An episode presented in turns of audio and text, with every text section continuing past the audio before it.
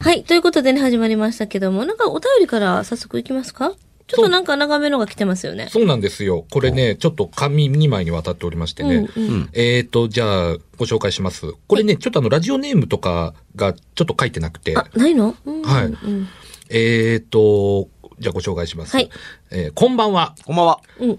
ラジコで聞いてます。ありがとう。はい。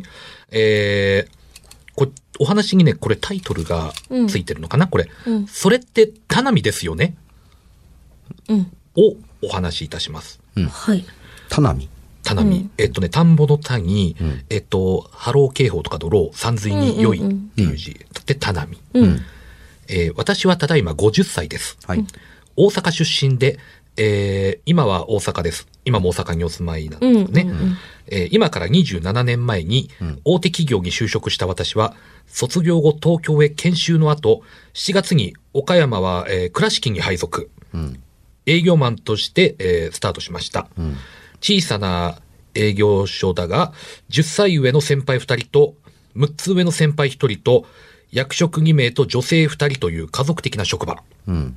うん。家電店を訪問する業務と商談が仕事内容だ。うん。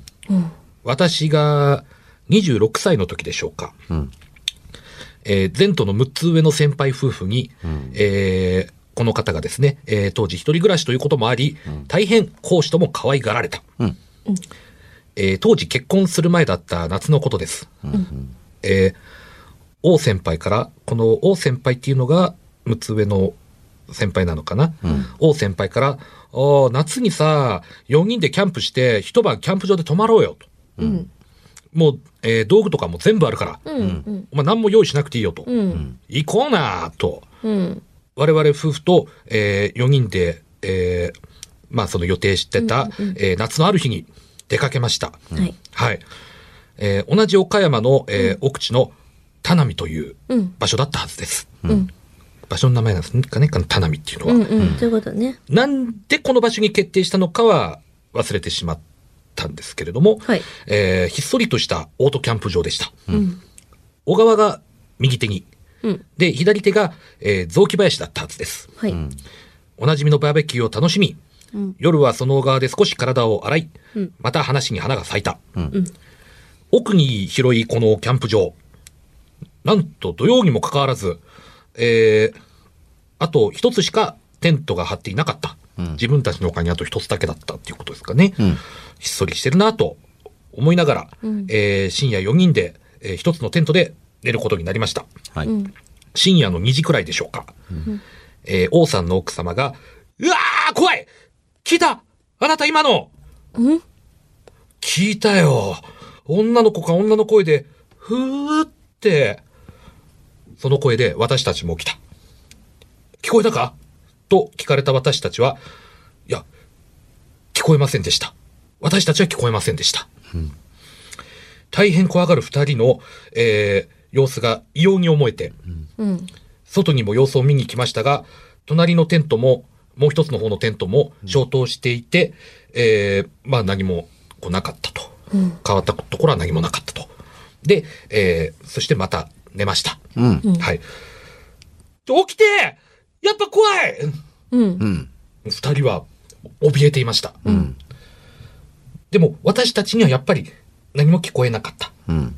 はい。なんで聞こえないのほらまだ聞こえてる女の声うん。でもやっぱり何も聞こえない。うん。で、えー、翌朝、翌朝です。はい。普通に朝食をとって、まあ、寝不足になりながらも、うん。なんか、なんか不気味なとこだったね、と話しながら岡山に帰っていきました。うん。で、えー帰ってから、私は前途のように営業マンであります。う。うんん。それから2年ほど経った夏の日、うん。私は某家電量販店に、えーセールスで行きました、うんオーディオコーナーのお世話になっている H 氏と、えー担当の H 氏とうん雑談していました。うん。で、えーその H 氏、えーアウトドアが趣味だそうでして、うん。えーその H 氏に私はあの時の話を話しました。うん。えーそのキャンプに行った時の話ですね。そしてそれを聞いて H 氏は不気味な笑顔を浮かべながら噛み締めるように聞き入っていた。で、私がこんなことあったんですよって言うと、H 氏は不敵な笑顔で、それって、田波ですよね。私は凍りついた。鳥肌が立った。うん。彼は言う。あれでしょ左の山側から女の声でしょ淡々という H 氏は不気味だった。うん。彼が言うには有名らしい。うん。そこで、あの、まあ、起こるそういうこと、女の声かな。うん。夏が来ると特に、えーまあ、必ず思い出します。はい。ちなみに私は32歳で地元の大阪に転勤。はい。先輩の王氏は、えー同時期に家業を継ぐために辞めました。33歳の時に梅田で王氏と飲んだ。うん。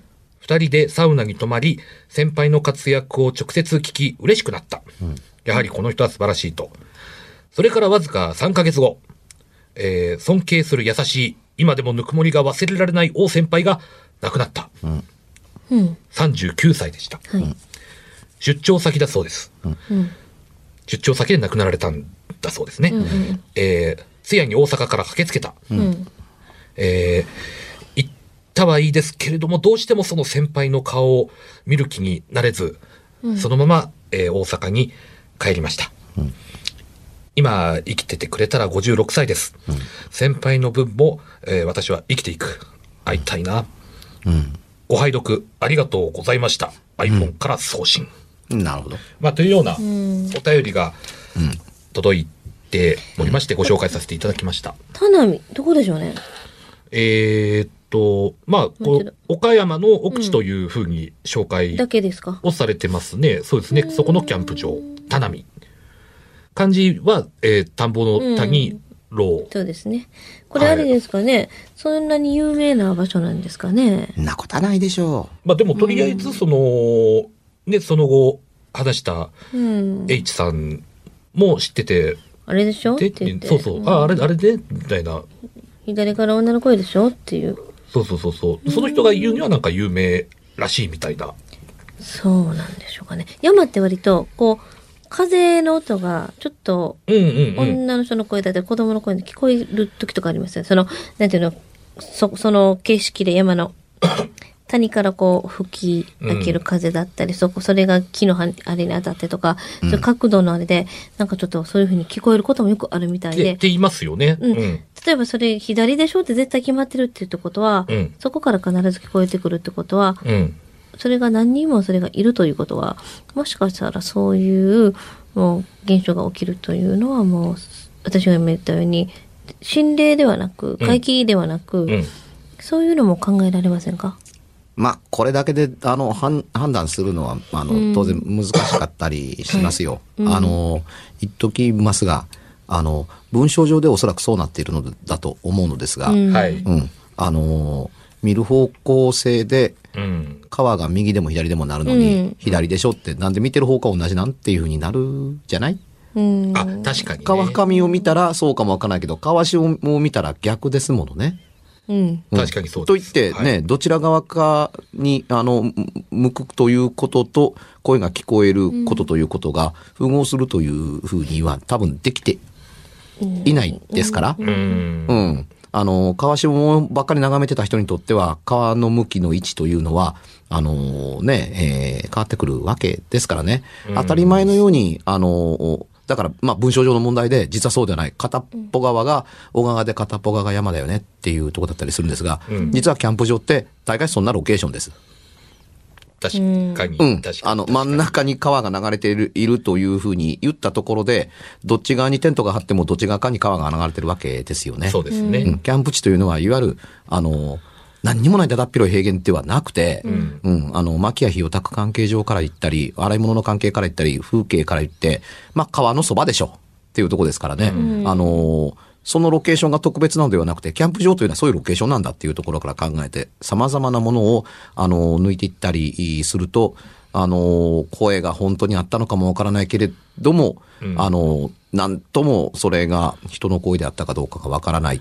ただ、ちょっとだけ言えるのはね、あの、音の回がよくある、このへんてこりんなラジオ番組的に言うと、あのー音が聞こえてみんな騒いでいただける方が、回とし、なのというクエスチョンマークというのはつきやすいです。あの、音の正体がわからないという回になるわけですから、一方これは、誰かに聞こえていて誰かには聞こえていない。そうとなんですよいうところに、あの、ちょっと階段のハードルが一歩高い。王さん夫妻が、その、聞こえてて、それを必死に訴えてくるんですけど、あの、この投稿者の方たちには聞こえなかったっていうところが、そうですね、まさにね。まあね、うんあのね、この書かれてるものでしか判断ができないからという話のもう一つは、はい。大騒ぎするほどの怪異なのと思わんでもなかったりするので、うふふだけではないかもわからないけど、うふふという女の笑い声しか入ってないんですよ。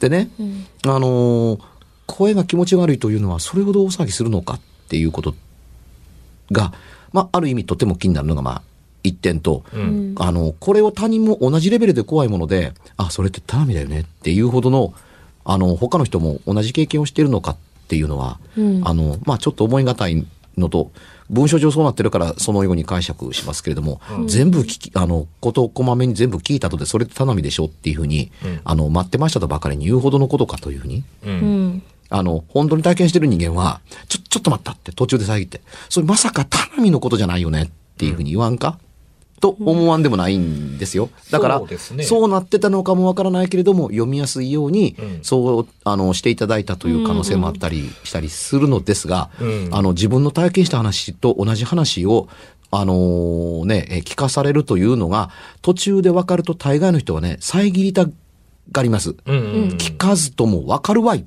などと言わんばかりにね。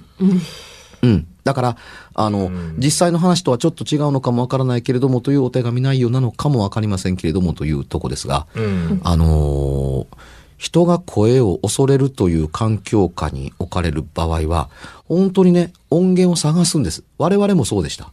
ああ。あのーこの部屋でそのね、防音のはずなのに、外から壁叩いてるだとか、誰か歩いてる音が入ってこないかっていうふうに、あの、気になったことがありました。これはっきり聞こえたんです、そのマイクが拾ってくれなくても。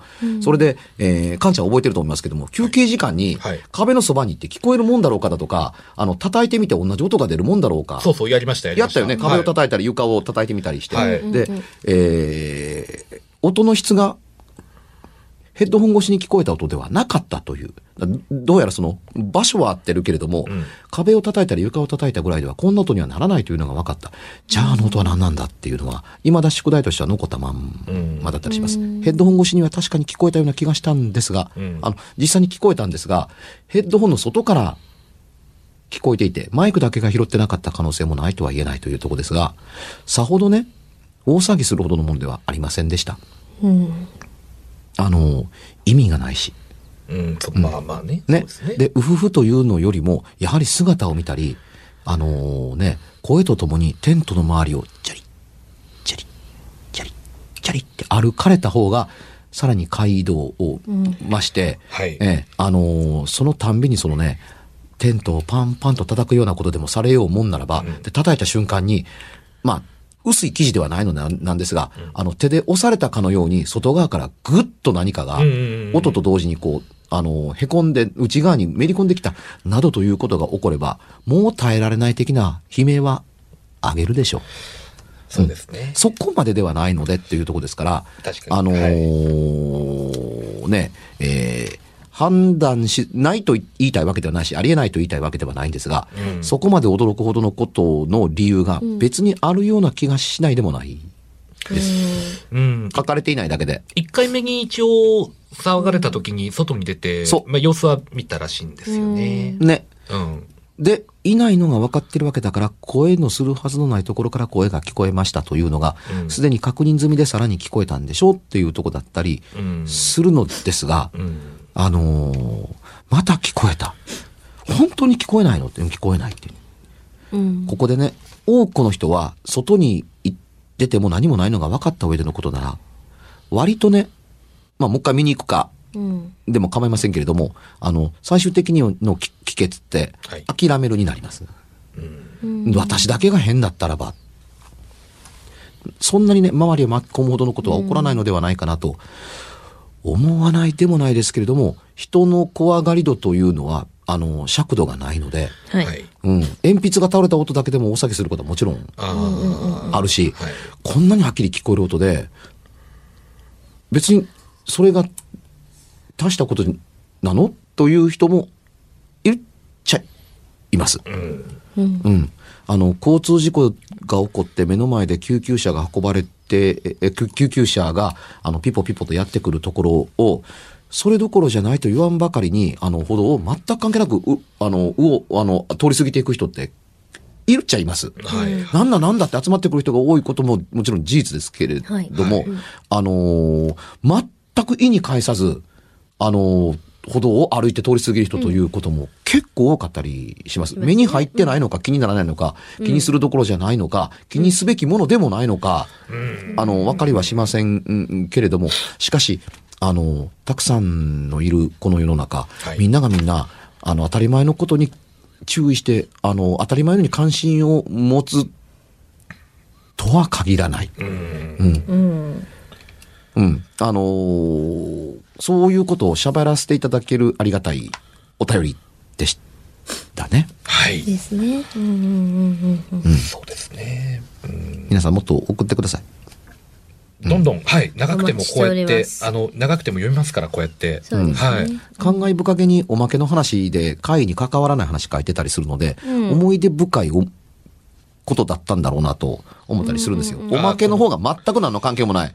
あの、聞いてたらどうなのかなと思ってたら、そのどうにもならないおまけの話のおかげで、あの、一緒に書かなければならないメカニズムが入ってたんだなと思うと、あの、そうそうデタラメの方の話だとは思わないです。うんそのケツのね、あの、もう一回会いたいなみたいな話が、あの、余計めに、そのつ、ね、えー A4 版2枚の紙にプリントアウトされてるんですけども、はい2枚目ほとんどいらないと言ってもいいぐらいのことが足されていいるぐらいですから、そうですね。申し訳ないですけど、はい。ちょっとこれはね、最後の方はね。うん、でもそのおかげで、あのー考えさせてくれる話になったような気はします。うん、う。うんん。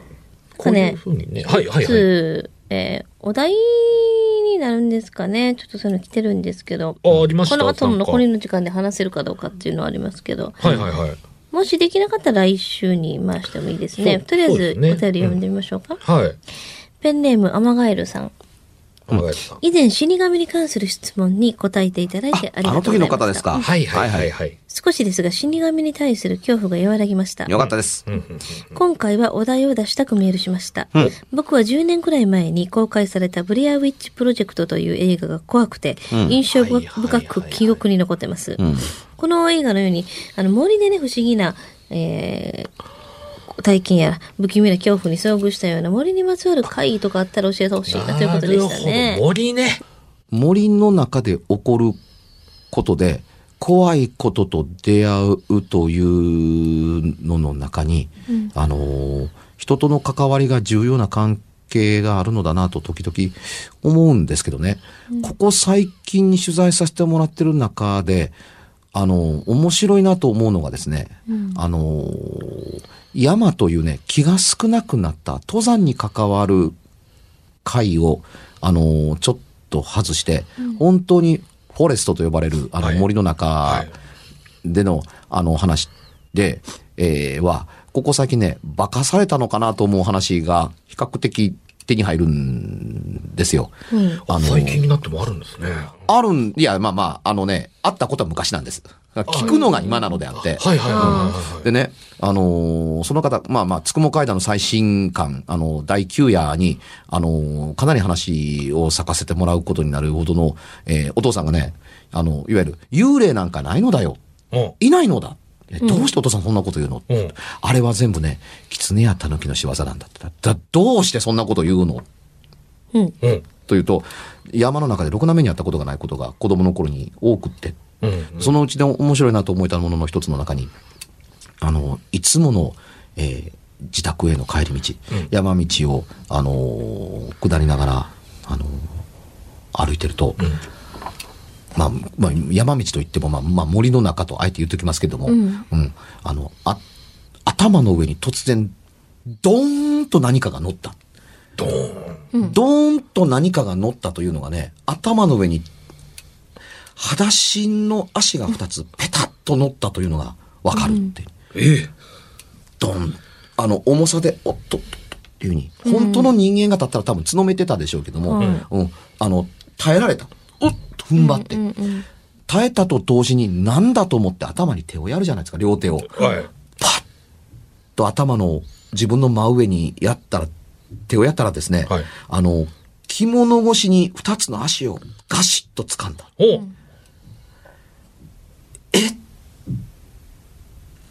誰か乗ってる。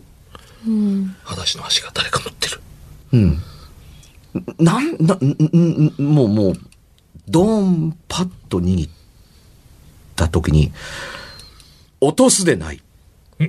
落としちゃダメだって。女の人の声が頭の上から聞こえた。女の人。落ほとすでない。あ、はい。こうバランスをとって、なん、なんとか。で、山の上ですからね。う。うん。あの、頭の中で考えることってもうね、上から人が落ちてくるわけがない。うん頭の上に無事着地するわけがない。うん頭の上に人が、んんん乗られようもんならば、あの、前につのめらないわけはんないじゃないですか。ないっないない。ていう考え方が起こらない。ううんわっと思って、落とせない。はい従うまんま、うんあの、バランスを取れたところで、はい家に連れて参れみたいなことを言う。うん家に連れて行けって。ええってに。おうおうおうおうそれより誰やろうと思うじゃないですか。しなんとかしてその頭の上に乗ってる人見れないかなと思って、目をなんとかこう、頭を傾けながら、傾けながら上を見ようかなと思うと、フラチナ。あ、失礼しました。でこうバランス取りながら、家に帰ればなんとかなる。なんとかなる。うんで家の前まで、あのー農家ですけども、うん家の前までやってきた。で、このまま前に行くと、上に乗ってる女の人を、軒先にぶつけてしまうので、あ、そうか、そうか。うんバーンってね。うん。止ま、立ち止まって、うんお父さんとか、おあの、ただいま、ちょっと来てみたいなことを、あうんの、うん言って人を呼んだ。うんもう頭の上の人が気になってしょうがないから。んあなんや言うねん。家に帰ってきてね。入ってくれええやんかと言わんばかりにガラガラ当てて。なんや。お前変わったことしてるなって。え、な、な、あの、う上の女の人が、女の人それよりその壊れた貝羽桶を頭に担いでどうしてるんだって。えと思った時にはもう手の感触がね、足ではないのですよ。うん思わずガラガラっと落とした。手を離すかのようにしたら、ガラガラっと落ちたら、あの、貝羽桶ってあの、馬や牛にね、藁をあげる時の、はあの、木の桶ですよ、はいこれ壊れてなんかね、あの、中が抜けて、あの、壊れたから山に打ち捨てられたような、あー貝羽桶の中うんにうんうん石がいっぱい詰められていて、ほう。うんで、その貝羽桶を落とさんように抱えてたみたいなんはいですね。うんでお前それを頭の上に乗せてどうしたんだって、どう、えどうしたんだろうということがあったけれども、手にはその着物と足を掴んでたうん感触感覚がと残ってる、あの、連れてけって言うから連れてきたわけだし、覗こうと思ったらフラチナ。うん。なんか聞いてると高貴な人みたいですよねねえ。おねえ。その、喋りそ方がの、ねその通りっていう。うん。でね、あの、当時の子、子供、子供というかね、まはあ、い小学生ぐらいですかね、での自分的に、日頃耳にしたことのない、時代劇でも見ない限りには見ない、あの聞かないような言葉だったから、忘れようにも忘れられないこと以上に、その手の上に、ずっと自分が、頭の上にずっと残ってるこの、ペタッとした裸足の跡が、家に帰って落とした時に、なんとなく、そういえばな、ま、真っ平らのものが乗ってたのかなと思わんばかりの、手の、耳と手の感触と頭の感触がくるくる変わっていく。で、えー何話か聞かせていただいたと、いただいたうちの1話がこれなんですけれども、つまりね、幽霊などではなくて、このような、いわゆる幽霊現象のようなものものは、化かされたのだよ、のだよ。術なのだよ。かけられるものなのだよ。思わ、思い込まされるものなのなのだよというふうに、お父さんは言い切るというふうに。はいうん。で、他の話を聞いてると、聞いてる途中まではずっと、何そのもののけという話が聞こえるわけですね。なるほどああ、時間話が。ですね。あ、ちょうど、ちちょうどいい感じで時間が来てしまいましたね。はい